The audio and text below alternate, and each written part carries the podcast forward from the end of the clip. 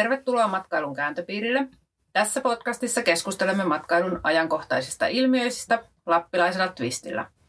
Podcastin sinulle tarjoavat matkailualan tutkimus- ja koulutusinstituutti, Lapin liitto ja House of Lapland. Keskustelua johdattelevat Minni Hampaa ja Christian Sievers. Kuuntelet Lapin kansaa. Lapin kansan podcastit löydät sivulta lapinkansa.fi kautta podcastit ja kaikilta podcast-alustoilta. Eli tervetuloa jälleen tänne matkailun kääntöpiirille. Lapin kansan matkailuaiheisen podcastin pariin. Mun nimi on Minni Hampaa ja toimin yliopistolehtorina Lapin yliopistossa matkailualan tutkimus- ja koulutusinstituutissa. Ja minä olen Kristian Siivers, toimin Lapin liitossa projektipäällikkönä. Kiitoksia edellisestä podcastissa saamastanne palautteesta ja, ja mukava aina huomata, että meillä on myös kuulijoita ja, ja kommentoijia, mitä, mitä tehdään. Tämän kerran aiheena käsitellään brändiä, luksusta, Lapin kesää ja olisiko Lapin kesästä brändiksi, merkkituotteeksi, luksusbrändin merkiksi, miksi vaan käsitteitä voidaan tehdä. Mutta miten kesää voitaisiin brändätä, kenelle sitä voisi brändätä ja mitä se Suomen kesä sitten brändinä olisi. Eli tämän päivän teemasta meidän kanssa on keskustelemassa tänään yrittäjä Pirjo Suhonen, muun muassa Ivana Helsingin takana ja tuote- ja sisältökehityksestä vastaava johtaja Kristiina Hietasaari Visit Finlandista. Tervetuloa. Kiitoksia. Kiitos. Ö, voisitteko kertoa lyhyesti itsestänne ja vähän avata suhdettanne tähän päivän teemaan, jos ajatellaan matkailubrändien kehittämistä?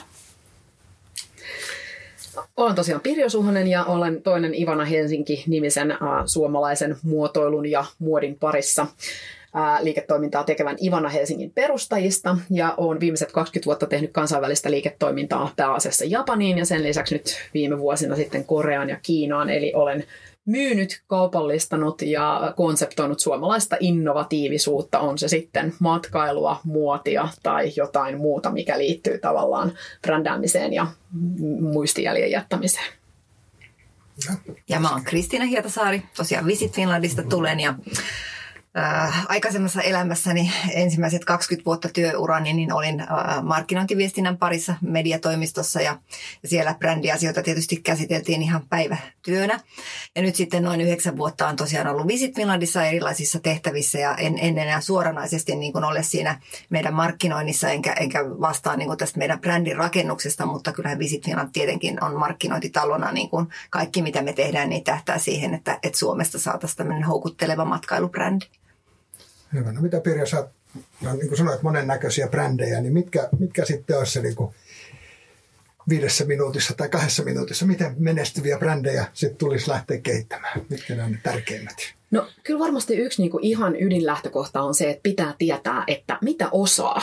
Eli, eli tavallaan se, että, että mikä on se oma ydinosaaminen, puhutaan me sitten yksilöistä tai ja sitten tietysti yksilöt muodostaa organisaation, muodostaa sen yrityksen tai yhdistyksen tai kuka se onkaan sitten se kokonaisuus, mutta tavallaan mikä on oikeasti se ydinosaaminen ja miten siitä voisi lähteä sitten tekemään sellaista niin kuin selkeää kokonaisvaltaista identiteettiä, jolla voidaan erottautua jolla voidaan antaa niin kuin tavallaan selkeä lupaus sitten asiakkaille ymmärtää se, että miksi ollaan kiinnostavia, mitä ainutlaatuista voidaan niin kuin tarjota asiakkaille ja, ja kenen kanssa sitten toimitaan. Mutta nimenomaan se lähtee mun mielestä siitä niin kuin omien vahvuuksien rehellisestä tuntemisesta ja tunnustamisesta ja sen sitten konseptoimisesta ja kaupallistamisesta. Joo.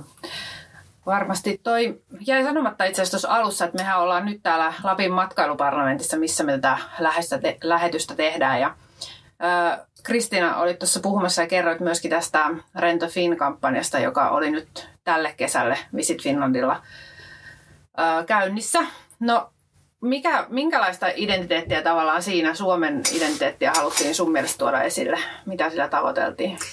No oikeastaan sama asia, mitä Pirjo puhui tuossa, niin kun, että, että puhutaan siitä, mitä me osataan ja tuodaan niitä esille, niin tietysti tässä kun me ollaan niin brändäämässä maata ja, ja matkailukohdetta, niin me puhutaan siitä, että mikä meillä on sellaista ainutlaatusta ja millä me voitaisiin erottautua kaikista maailman kymmenistä ja sadoista muista matkailumarkkinointia tekevistä maista. Ja, ja siihen tämä Rento Finkin myöskin niin perustuu, että me haluttiin nimenomaan aitoja suomalaisia tuoda siihen, siihen niin siinä kampanjassa esille ja, ja sitä mahdollisuutta, että, että potentiaaliset matkailijat voi tulla tänne Suomeen niin kuin löytämään aidon luonnon ja, ja löytämään jopa sen aidon onnellisuuden itsestään, kun ne pääsevät täällä tekemään sit niitä asioita, mitä me suomalaisetkin tehdään kesässämme.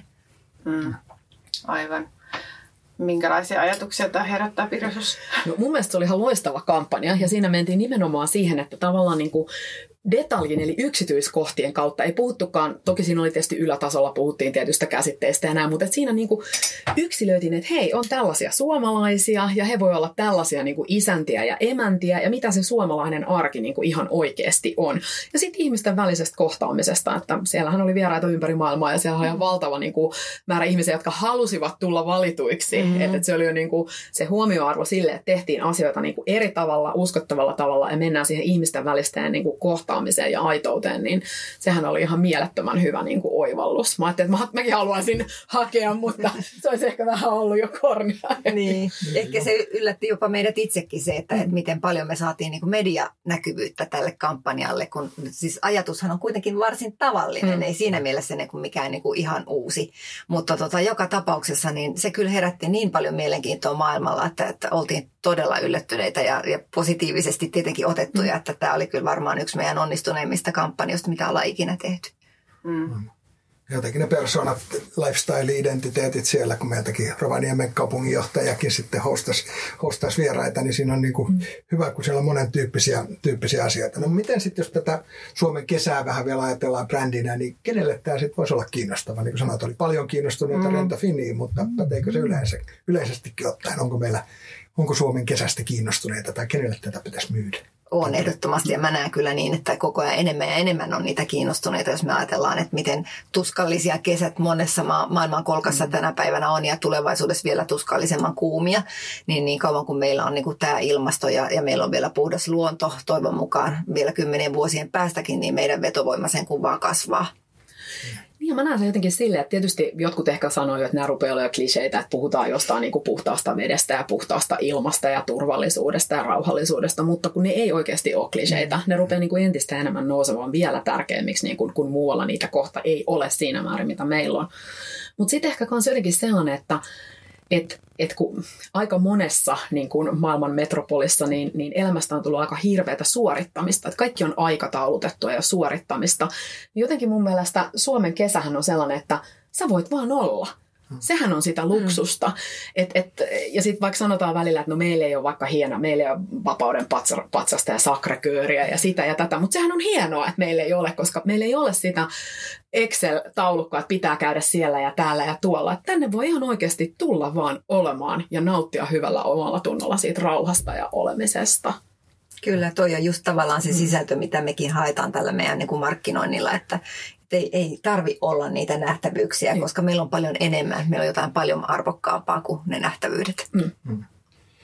Kyllä, hyviä ajatuksia kyllä. Mm. Ja varmaan just tarttuu noihin, niin, niin kuin puhuit tuosta kiireisestä elämäntyylistä, että ihmiset hakee niitä semmoisia merkityksellisiä kokemuksia ja merkityksellisiä tavallaan elämänprojekteja myös tämän kuluttamisen kautta, että sitten niin kuin matkailussa tavallaan halutaan hakea sitä sitä niin kuin siihen omaan elämään sitä merkityksellisyyttä, sitä voidaan saada just tästä hiljaisuudesta ja, ja, ja muusta niin kuin tämmöisestä vain olemisesta, joka toisaalta sitten voi olla vähän pelottavaakin ehkä joillekin, jotka on tottunut siihen hektiseen elämään. Mm, mm. Mutta sitten tietysti se, että se täytyy varmasti osata sitten erilaisille kuluttajille myöskin tuotteista, tuotteista oikein. Mutta äh, Pirjo, sä puhuit täällä tuosta vähän niin kuin design-ajattelusta ja, ja niin kuin miten sitä voitaisiin ähm, hyödyntää. Miten sä näet, mitä, mitä se voisi tuoda, miten me voitaisiin tässä matkailussa niin kuin hyödyntää tämmöistä design-ajattelua? Mitä, mitä No siis tulee paljonkin ajatuksia mieleen. Ensinnäkin tietysti jos ajatellaan sitä, että mehän Suomessa ollaan kovin ylpeitä meidän niin kuin suomalaisesta muotoilusta ja muotoiluperinteestä, mikä on ollut monesti sellaista, että se helpottaa jollain lailla arkea. Et siihenkin me mennään niin kuin siihen arkeen ja aitouteen ja sellaiseen, että et eihän me, meillä ei ole mitään, esimerkiksi jos me ajatellaan muodin puolella, että ei meillä ole mitään luksusbrändejä ihan oikeasti. Eikä mun mielestä Suomi välttämättä ole kauhean niin kuin sellaisen, jos me mielletään perinteisellä tavalla luksuksi, joskus bling blingiksi ja tällaiseksi, niin, niin tämä ei ole luvattu sellaisen maa, eikä tämän tarviikaan olla vaan se luksus on niin kuin jotain ihan muuta, että se on sitä hiljaisuutta ja rauhaa, mutta tavallaan se design, niin, niin se voisi olla suomalaisen muotoilun ympärille rakennettua esimerkiksi matkailua, niin ei ehkä kauhean vielä hyvin ole hyödynnetty. Että siellä olisi mun mielestä aivan valtavasti niin kuin mahdollisuuksia, että miten voitaisiin ihmisille näyttää sitä, että mitä se on arjen muoto, miten se helpottaa puhutaan jostain kliseisesti, että meillä on se astioiden kuivatuskaappi, mutta sehän on yksi suomalaisen arjon muotoilun helmiä ja meillä olisi paljon, että me voitaisiin ihan niin kuin esineiden ja tavallaan niin kuin palvelumuotoilun käyttäytymisen kautta rakentaa sellaisia oikeasti matkailutuotteita, että hei, tulee elämään suomalaista arkea ja mitä se meillä niin kuin tarkoittaa käytännössä. Onhan meillä tota, tiettyjä kohderyhmiä jo nyt, niin kuin esimerkiksi japanilaiset, mm. jotka monet tulee ihan puhtaasti vaan sen designin perässä mm. tänne ja tekevät pyhiinvaellusmatkoja meidän ö, elintarvikekauppoihin ja kuvaavat niitä just näitä arjen mm. tuotteita, koska ne on niiden mielestä niin kuin aivan käsittämättömän hienoja juttuja. Mutta sitten jos me ajatellaan niin kuin ihan tätä meidän niin kuin perusmatkailijakantaa, näitä iso, isompia niin kuin, äh, kohderyhmiä, niin, niin tota, mä näen niin kuin se designin niin aika, aika niin kiinteänä osana sitä meidän tarjoamaa joka tapauksessa, että, että tota, me ainakin kiinnitetään paljon huomiota siihen, että kun on matkailukohteita, on vaikka majoituspalveluita tai mitä tahansa sitten ne palvelut onkaan, että, että siellä entistä enemmän nimenomaan käytettäisiin suomalaista – tuotantoa, tuotaisiin niitä lähialueen tuottajien tuotteita näkyville ja, ja nimenomaan nostettaisiin sitä designia. Ja kun me esimerkiksi kerätään tuotetietoja meidän tota matkailutuotteista ja palvelusta, niin me kysytään tätä, että miten se näkyy siellä niin kuin paikan päällä arjessa se niin kuin suomalaisten tuotteiden käyttäminen. Koska mun mielestä se on ehdottoman tärkeä osa sitä elämystä. Mm. Joo, tässä kuulijoille tiedoksi tehdään podcastia tosiaan Torniossa, mutta tehdään tätä Aurora Hatissa tämmöisessä iklussa, joka on, joka on suomalainen innovaatio Suomessa suunniteltu ja rakennettu, joka yhdistää iklua ja täällä on pilkkimisreijät ja muuta. Niin mitä tästä designista olette mieltä? No tästä tuli ensin, kun astuttiin tänne sisään, että wow, tämä on, on tosi hieno.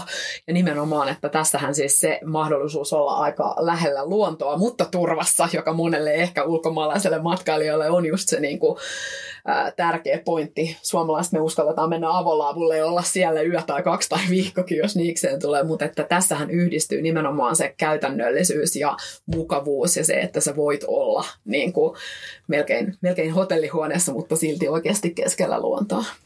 Vaikka mainitsemasi asti ja kaappi tästä näyttää puuttuvan, mutta mu- muita laatikoita on kyllä tavaralle, mikä on hyvä.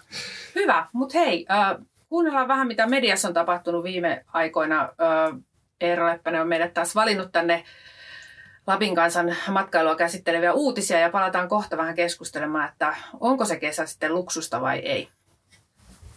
Okei, äh, ollaan saatu taas uutisotsikoita käsiteltäväksi tähän Lapin matkailumediassa osioon. Ja Lapin kanssa hän uutisoi tässä äh, matkailutyöstä ja, ja otsikkona, että jopa työnantaja haluaisi nostaa palkkatasoa, että paljon puhutaan nyt työvoimapulasta ja, ja tavallaan työnantajajärjestökin on jo herännyt siihen, että alhainen palkkataso on se haaste. Ja tietysti jos niin ajatellaan luksustuotteiden tuottamistakin, niin, niin jotenkin ajattelisin, että, että se on aika paljon siitä osaavasta työvoimasta kiinni. Että tämä on tietynlainen niin kuin haaste varmaan, mikä täytyisi, täytyisi pystyä ratkomaan, että, että tota, miten sitä vetovoimaa saataisiin ylöspäin. Ja onhan siihen nyt tietysti ollut erinäisiä hankkeita, mutta minkälaisia ajatuksia sulla on tästä tällä hetkellä?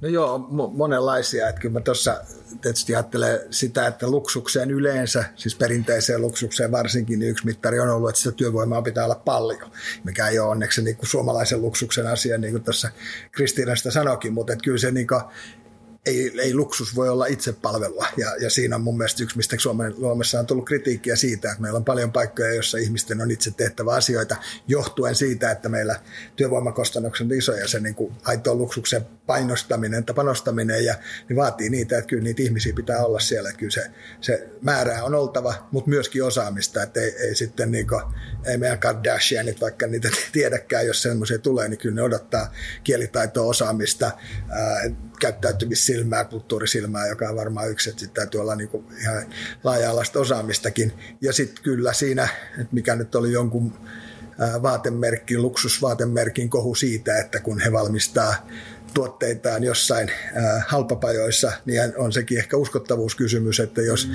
meidän matkanjärjestäjäkumppanit, jotka haluaa viedä luksustuotteeseen ja sitten kohuutista on, että täällä on matalapalkkaisia asioita, niin se on sitä asiaa, semmoista näkyvyyttä, jota mä en usko, että Suomeen kyllä kannattaa ruveta hankkimaan, koska se semmoinen niin kuin ei-aito eh, riistoluksus, joku Arabian maissa oleva, jossa niin ei, ei me semmoisella imakolla, tai se, meidän ei kannata siihen imakoon kyllä mennä. Että kyllä se on iso asia, että tarvii olla.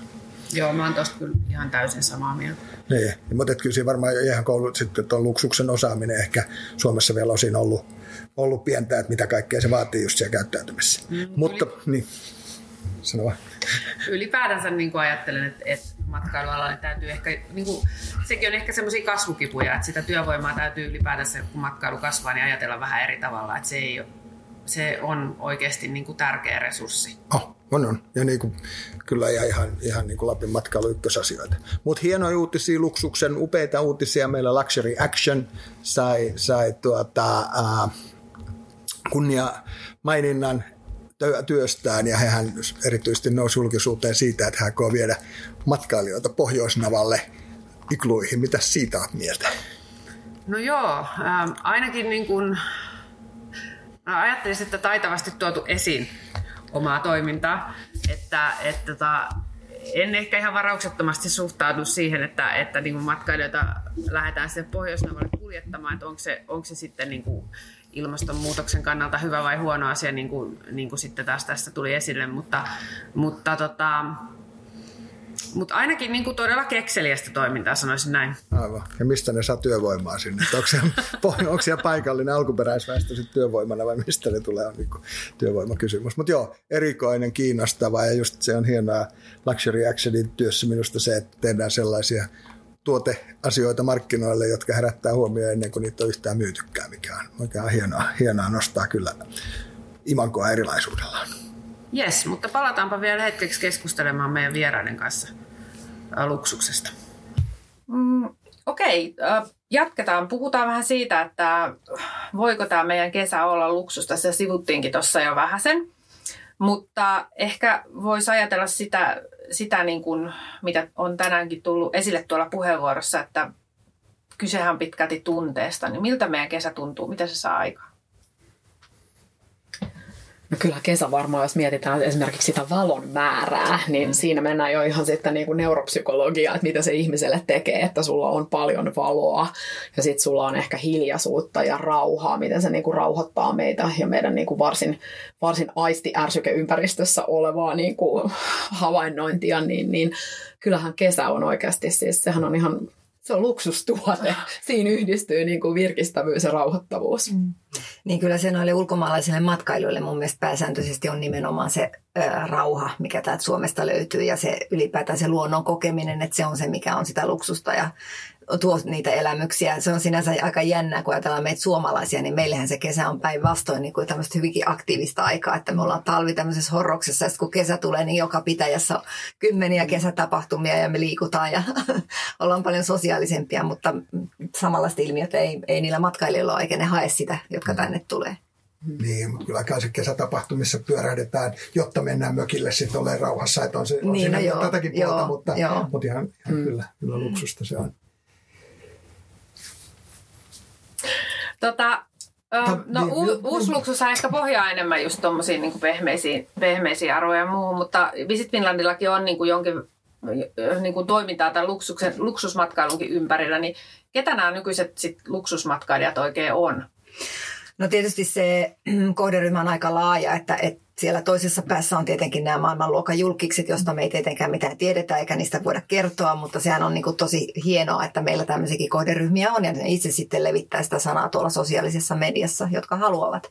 Mutta kyllä se todellinen kohderyhmä on totta kai huomattavasti laajempi, että kaikki hyvin äh, toimeen tulevat ja, ja ylipäätään ihmiset, joilla on varaa matkustaa ulkomaille, niin, niin voi olla meidän luksuskohderyhmää, koska mehän puhutaan, kun me luksuksesta puhutaan, niin me puhutaan nimenomaan näistä elämyksistä. Me ollaan esimerkiksi nyt tosiaan koottu Visit Finlandissa tämmöistä ihan portfolioa niin kuin meidän luksustuotteista, niin ne ei todellakaan suikaan ole kaikki sitten näitä, näitä niin kuin viiden tähden mm, tason palvelutarjoamia, vaan niissä mennään nimenomaan se elämys edellä, että siellä on muun muassa meidän majakkahotelleja ja muuta tämmöistä niin kuin tavallisuudesta poikkeavaa ja, ja niitähän ne ihmiset nimenomaan täältä hakee. Mitä se sitten parhaimmillaan se syvällinen kokemus tai luksuksen kokeminen, mitä se saa sitten ihmisessä aikaan? Nyt puhuit rakkaudesta, niin voidaanko, mitä meidän pitäisi tehdä, että ihmiset rakastaisivat tätä Suomea ja Suomen kesää enemmän? No Ensinnäkin tietysti se, että ihmisten pitäisi tietää, että meillä on täällä Suomi ja meillä on Suomessa kesä ja minkälainen se meidän kesä on. Mutta tota, kyllä mä jotenkin näkisin, että, että, että varsinkin tällaisessa niin kuin asenneilmastossa ja, ja tiedostamisessa, mikä meillä ainakin nyt niin kuin suurimmassa osassa länsimaita rupeaa olemaan, että se jatkuva ehkä tavaran ostaminen ja niin kuin asioiden omistaminen, niin, niin se ei ole ehkä se, mitä ihmiset haluaa jo arvostaa, vaan ihmiset haluaa elää elämäänsä. Ja se eläminen tarkoittaa sitä, että saadaan uusia elämyksiä. Eli koetaan jotain ja koetaan niitä asioita vielä ehkä sitten sellaisten ihmisten kanssa, jotka ovat rakkaita. Mm. Eli, eli tavallaan ne elämyksetkin niin kuin moninkertaistuu tärkeiksi ja vielä luksuselämyksiksi, kun siinä on niitä tärkeitä ihmisiä ympärillä niin kuin jakamassa. On se sitten perhettä tai ystäväpiiriä tai laajennettua perhettä. Mutta tota, mä näen, että tässä niin kuin tavaran ostamisen vähentämisessä on myös niin kuin tavallaan matkailun valtavat mahdollisuudet. Voisin sen vielä lisätä tähän, että meidän haaste ei ole se, etteikö meille saapuvat matkailijat rakastuisi Suomeen ja niihin kokemuksiin, mitä täällä on. Että ihan poikkeuksetta voi sanoa, että, että odotukset ylittyvät, vaan se haaste on nimenomaan se, että kukaan ei tiedä sitä, että tänne kannattaa tulla kokemaan juuri niitä rakastumisen äh, tota, mm. aikaansaamia ilmiöitä, että, että miten me markkinoidaan niitä, miten me pystytään oikeasti kertomaan jostain tavalli, me, meistä tavallisesta asiasta, joka sitten kuitenkin niin kuin kokemuksena voi olla niin kuin todella ainutlaatuinen matkailijalle, niin se on se haaste. Mm. Se on jännä, niin että mistä se johtuu, että kun kuitenkin ajatellaan esimerkiksi Lapin matkailua, niin Lappihan on ollut kesäkohde tavallaan vielä sanotaan 30 vuotta sitten täälläkin. Että niin kuin, no okei, aika paljon suomalaisia autoturisteja, mutta muutenkin niin kuin siis, siis se, että, että talvimatkailuhan on kuitenkin niin kuin muutama kymmenen vuotta vanha ilmiö. Että missä se niin kuin on kadotettu se kesän lumo ja mitkä nyt, mistä me niin kuin mitkä on ne kanavat, millä me saadaan sitten nämä ihmiset rakastumaan meihin uudestaan täällä? Tuohon on varmaan monia syitä. Mä sanoisin, että yksi syy voi olla esimerkiksi se, että, että ylipäätään matkailussa niin kilpailukenttä on niin paljon laajentunut, mm. että on tullut niin paljon vaihtoehtoja sen, sen kesälapin rinnalle, kun taas se Lapin talvi on edelleen hyvin poikkeuksellinen ja ainutlaatuinen, että meidän on tosi helppo markkinoida ja myydä sitä ja se oikeasti siinä on semmoista niin kuin gloriaa, jota ei muualta ehkä löydä. Mutta kesä on haasteellinen, koska meillä on aika lailla samanlainen konsepti kuin voi sanoa, että melkein kaikilla Euroopan mailla. Et meillä ei ole vielä niin kuin keksitty sitä sellaista niin kuin erottautumistekijää riittävän pitkälle. No, kysytäänkin tähän loppuun sitten, että – onko kesästä brändiksi? Mistä se erottautumistekijä löytyisi? No on ihan ehdottomasti, koska siinä on, on just niitä asioita, mistä me ollaan tässäkin nyt niinku keskusteltu ja nimenomaan vielä niinku Suomen kesässä. Siellä on rauhaa, siellä on kauneutta, siellä on mahdollisuus niinku jakaa sitä rauhaa ja kauneutta rakkaiden ihmisten kanssa turvallisessa ja puhtaassa ympäristössä, niin mitä muuta enää tarvitaan. Joo, kyllä mä oon ehdottomasti samaa mieltä, että on. Kaikki ainekset on. Että, ja uskon, että siitä, siitä tulee joka tapauksessa se brändi ennen, ennen pitkää, mutta että mitä nopeammin me pystytään niin kuin keksimään niitä sisältöjä, jotka oikeasti sitten erottautuu, niin, niin sen nopeammin siitä tulee sitten se brändi, mitä me tavoitellaan. Joo, tarvii tunnistaa ja niin kuin ehkä siihen syvälle omiin itseemme vielä mennä ja katsoa ne niin kuin identiteetin syvimmät olemukset. Ja varmaan ihan kyllä, kyllä mä on myös sitä mieltä, että myöskin hyvä pohja meillä on, mutta rahaa vaaditaan, että ihmiset tietää, miten ihanaa täällä on myöskin, myöskin tuota kesällä tänne tulla. Kiitoksia vierailusta, kiitoksia kuulijoille. Seuraava podcasti mennään saavutettavuuden mielenkiintoiseen kenttään, miten tänne pääsee, pääseekö raiteita pitkin ja mitä toimijoita sillä kentässä on, mutta matka jatkuu. Kiitoksia. Kiitos. Kiitos.